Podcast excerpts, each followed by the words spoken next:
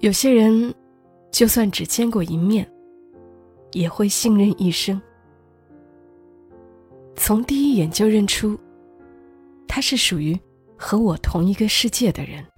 每个故事都是别人走过的路。做人如果没梦想，那个有微笑的抚慰，从一数到十，你爱我有也多少？有泪水的滋润。默默到来，故事如你。嘿，我亲爱的朋友们，你还好吗？这里是在喜马拉雅独家播出的《默默到来》，我是小莫，和你来聊聊我们平常人身上所发生的故事。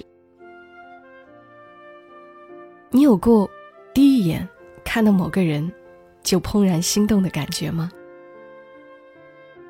今晚的故事又热情又克制，又温暖。我第一眼是被标题所吸引到的，然后故事也真的是没有辜负我的期待。今晚想和你来讲的故事，出自于作者李和熙《所念人，所感事》这本书当中的一篇。我们一起看云。我想一定有人和我一样喜欢这个标题，那，你也会喜欢这个故事的。我们一起来听吧。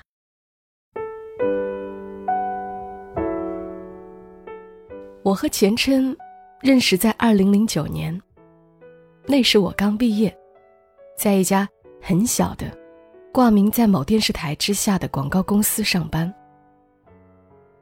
广告公司的运作模式是这样的：大概三十名业务员，每天翻着黄页，给各地的农业、畜牧业之类的小公司打电话，邀请他们做一个宣传片。宣传片会做成 DVD，供企业购买。当然，因为我们特殊的渠道，还可以送去电视台，在农业频道上播出。这是一种节目形式的软广告，对企业宣传效果还不错。当然，费用就高多了。在邀请获得许可后。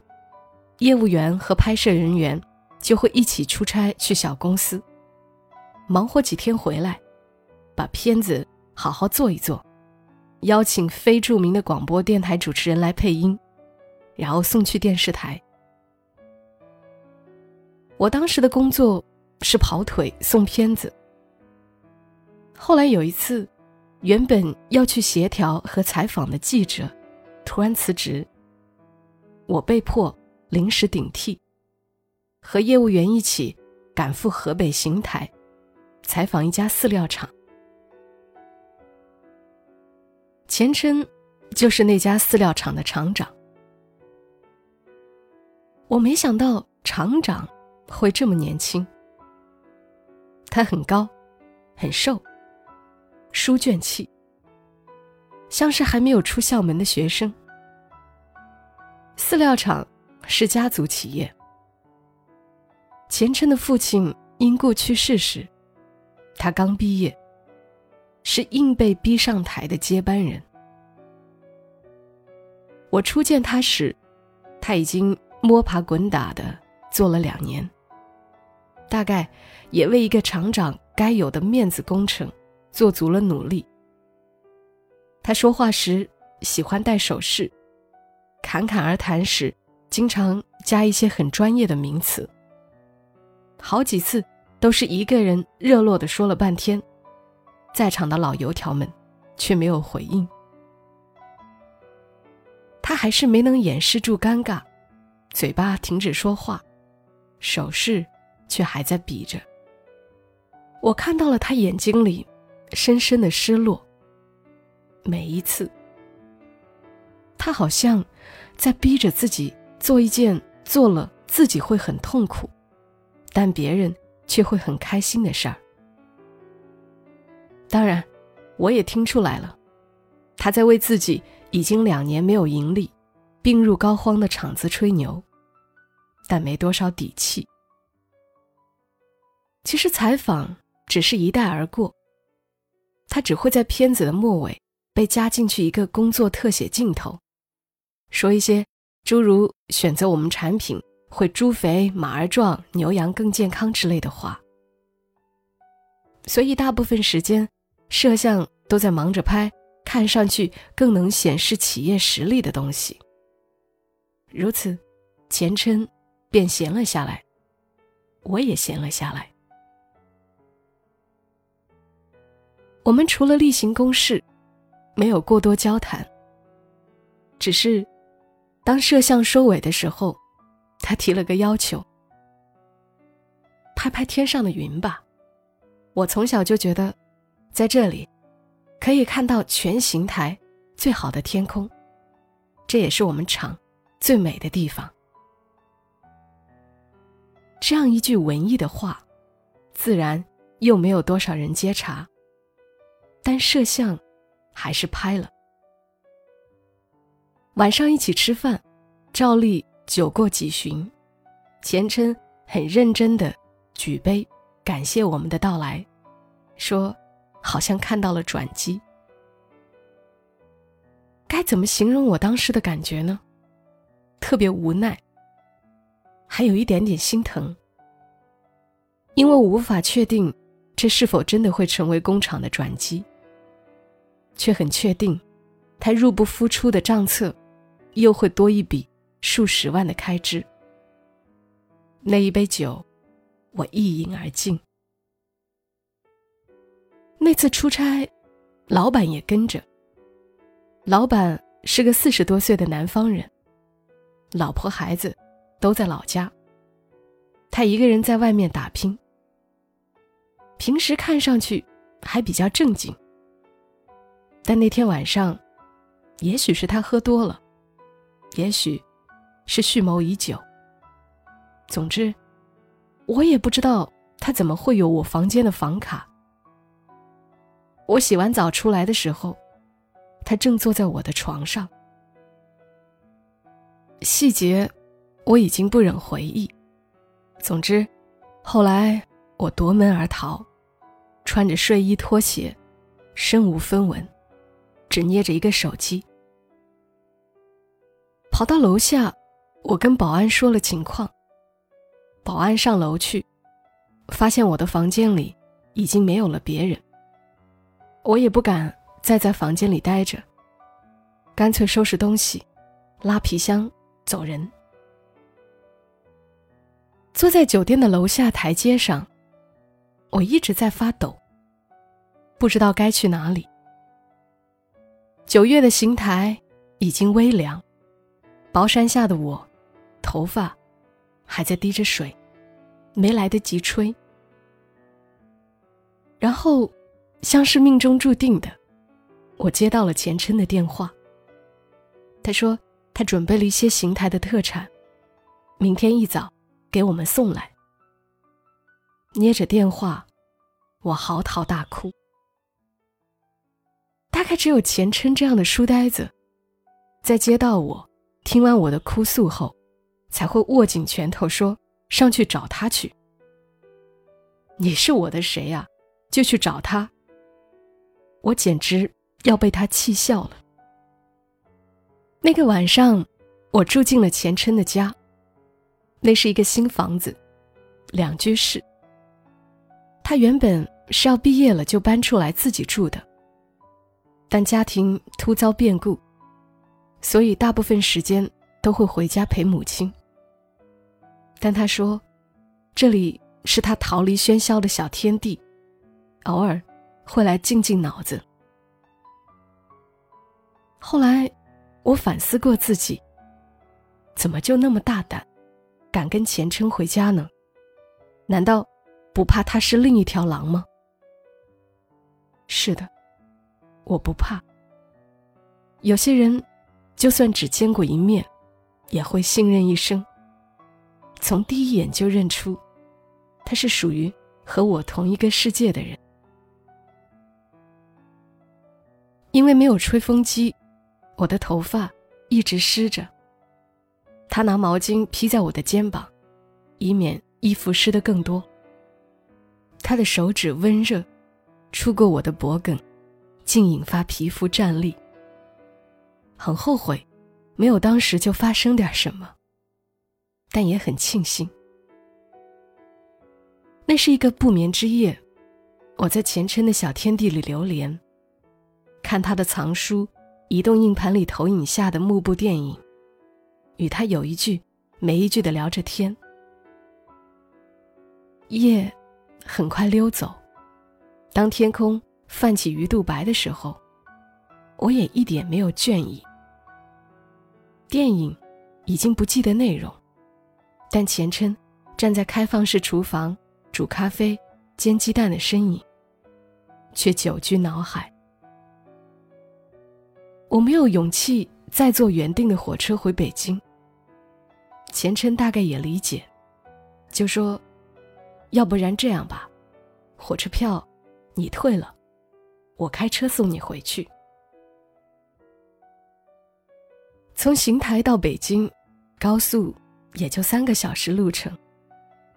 不知道为什么，那天路上的车子特别少。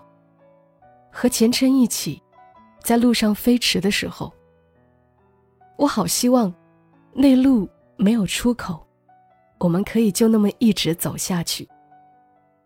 我睡了很浅短的一觉，FM 音乐台的歌声伴我入梦，醒来。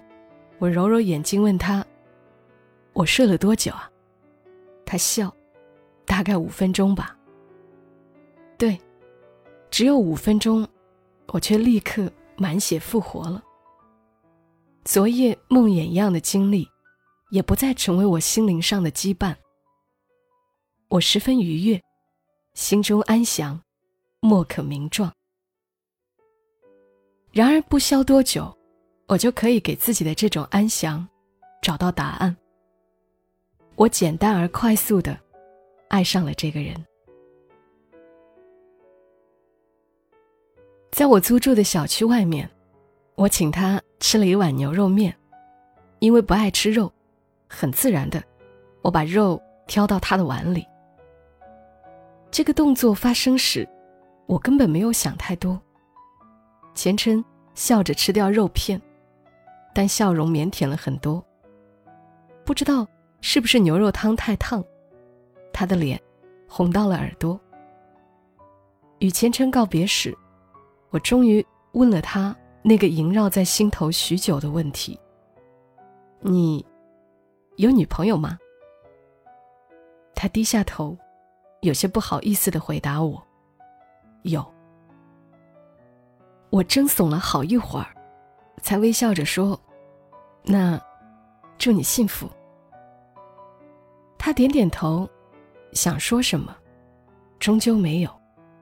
车子驶离我的视线，于是，我才建立起来的梦想王国，在瞬间崩塌。我就这样，与自己谈了一场恋爱，开始过，也结束了。我再也没有去过那家公司，也基本理解了前一个记者突然辞职的原因。但后来，我还是在电视上看到了前琛饲料厂的那个软广告片。片尾，前琛西装革履，笑得很踌躇满志，但也艰难。那些云也用上了，果然很美。不知道他们厂。后来有没有变好一点其实我们有联系，节日祝福群发的那种，维持着一个比普通还要远一些的朋友关系。一年后，我决定离开北京，但并不确定去哪儿。我大学老友身在上海，邀请我找他玩几天。我想了想，就去了。大都市给人的感觉，其实基本相似。我越来越渴望做一个小城市里没心没肺的人。所以在上海，我连简历都没有投，基本上就是吃喝玩乐了几天。后来被老友拉着去了著名的铁爱路，在著名的爱情油桶前，老友要寄信给暗恋了多年的男神。拉着我一起我想半天该寄给谁，只想到了前琛。其实那时我觉得自己早已放下了，寄这封信更像是一种对自己的交代和纪念，并且信里不着一字，信封也没有寄件人信息。基本上，我想他不会知道我是谁，也应该不会给他的生活带来任何困扰。信寄出去，我和老友。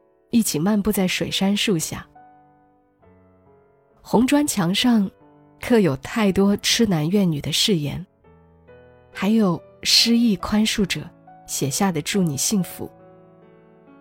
经过鲁迅故居，想起萧红，还有动荡时期的爱情。不知道他与萧军从这水杉树下走过时，有没有手挽手？站在内山书院的旧址旁，我留影，发了微博。有过清新的人，有过诗的灵感，有过热烈，有过眼泪，有过爱情，水山见证。然而后来，我才知道，那封盖了爱的邮戳的白信封，寄到钱琛手里的时候。他刚刚签署完工厂的转让合同，那个软广告并没有能让他父亲一生的心血起死回生。很难想象，他从厂房里走过的感觉。应该有失败，有沮丧，有自责，也有解脱吧。并且在那之前，因为家道落败，不再门当户对，女朋友。提了分手，我独在异乡为异客的日子，很多个无法入眠的夜晚，总会想起前琛，整晚整晚不睡觉，陪我看电影时的偶尔愣神，还有在厨房一个人做饭时萧索的背影。每个人都会有过清醒的黑夜，独自挨过的那一每一分钟，都像是生命在拷问。也像是在解读困境。特别希望钱琛现在已经走出了困境，可以自由自在的看云。信寄出后大概两个月，我的微博突然收到一封未关注人私信，信里就几个字：“看看我的微博吧。”不是有人暗恋我吧？我心想。如果是做广告的淘宝客，我就立刻拉黑。但点进去，我就看到了钱琛的笑脸。一条置顶的微博，是一张照片。他站在爱情油桶旁边，手里举着我寄给他的那个信封。不是喜悦，也不是感慨，根本是毫无理由的，我的眼泪流出来了。回复他：“你在哪里？”新闻上列出的各种闪婚故事，不管他们结局是否惨烈，我都相信，促使他们走在一起的，是第一眼的怦然心动。因为此时此刻，与前琛已经在一起的我，在看到他时，依然会内心怦然。钱琛终于说服母亲放弃工厂，是一个很长且复杂的故事。与前女友的各种矛盾、妥协、不能忍，是长又复杂的另一个故事。工厂卖出去时，他自留了一个空厂房，做成了一家私人图书馆。这是他一直想做的，被内心所期待、督促、提炼。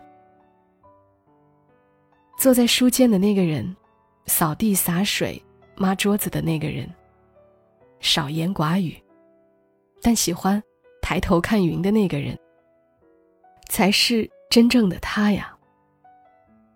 来我这里吧，我需要一个老板娘，没有人比你更合适。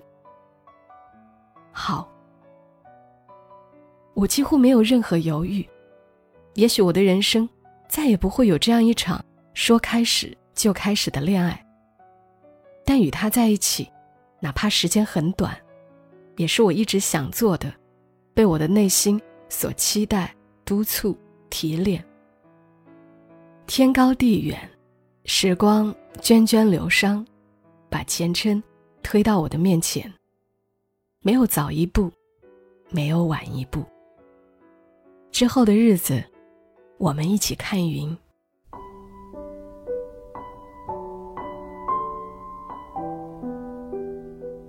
好啦，故事照例到这儿就讲完了。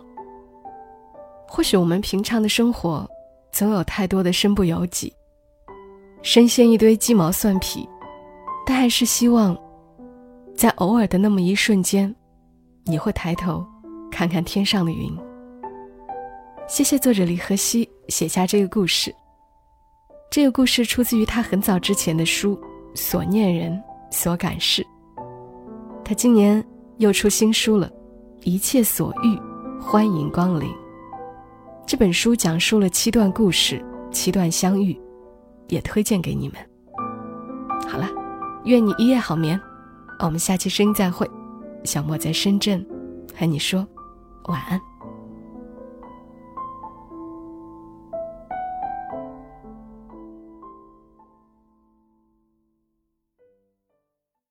如果你喜欢这期节目，麻烦你帮忙转发到朋友圈，让更多的人听到。